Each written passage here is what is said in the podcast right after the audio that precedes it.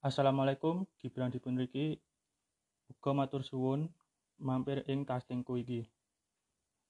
Jadi kali iki aku bakal nge-review buku.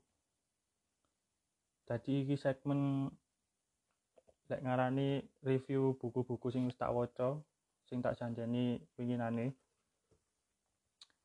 Oke, langsung ae nang judul buku Tuhan izinkan aku menjadi pelacur. Anjay. Ormas saya sing krungu iki pasti wis geram iki. Karya tekan Muhadin M. Dahlan. Diterbitkan oleh Skripta Manen. Sinopsisnya?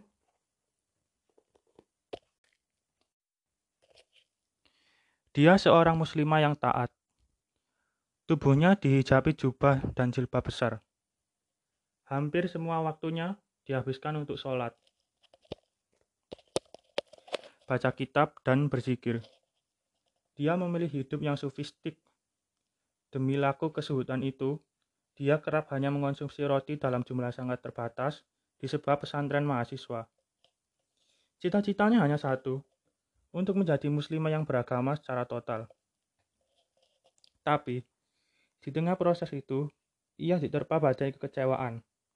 Organisasi garis keras yang mengusung cita-cita tegaknya syariat Islam di Indonesia yang diidealkannya bisa mengantarkannya beragama secara total atau penuh. Ternyata malah merampas nilai kritis sekaligus imannya. Setiap tanya yang diajukannya dijawab dengan dogma tertutup yang melahirkan resah dan kehambaan. Dalam keadaan kosong itulah ia tersuruk dalam dunia hitam. Dia lampiaskan frustasinya dengan seks bebas dan mengonsumsi obat-obat terlarang. Tak ada rasa sesal kepada Tuhan, usaya bercinta dengan para aktivis sayap kiri dan kanan yang meniduri dan ditidurinya. Bahkan dari petualangan itu, dia berjumpa dengan seorang anggota DPRD dari Partai Islam dan sekaligus dosen di sebuah kampus Islam yang menyediakan diri menjadi germonya dalam jual beli jasa seks kepada para pejabat tinggi di Negara Kesatuan Republik Indonesia. Jadi menurut saya buku ini sangatlah kontroversial.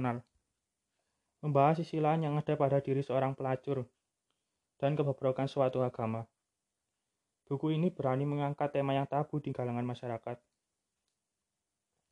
Buku ini sempat dilarang oleh uh, suatu ormas karena dianggap menistakan sebuah agama, yaitu Islam.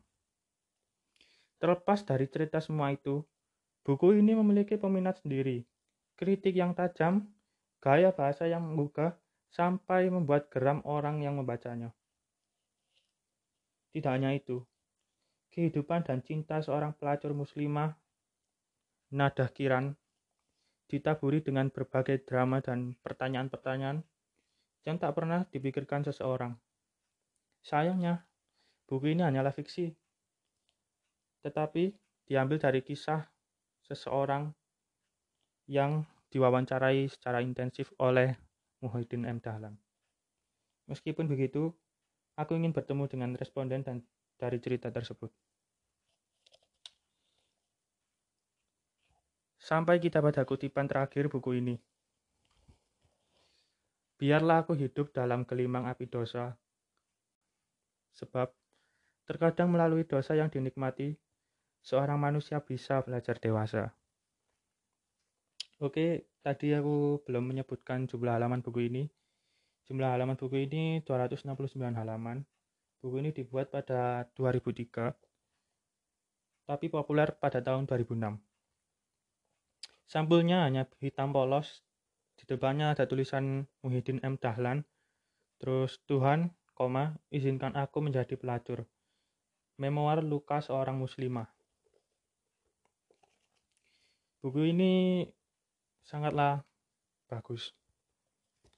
Mengandung banyak cerita-cerita romans romans teologis.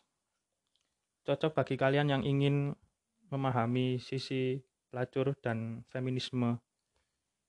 Oke, cukup sekian dari sesi segmen mereview bukuku ini. Terima kasih. Gibran Dipun Medal.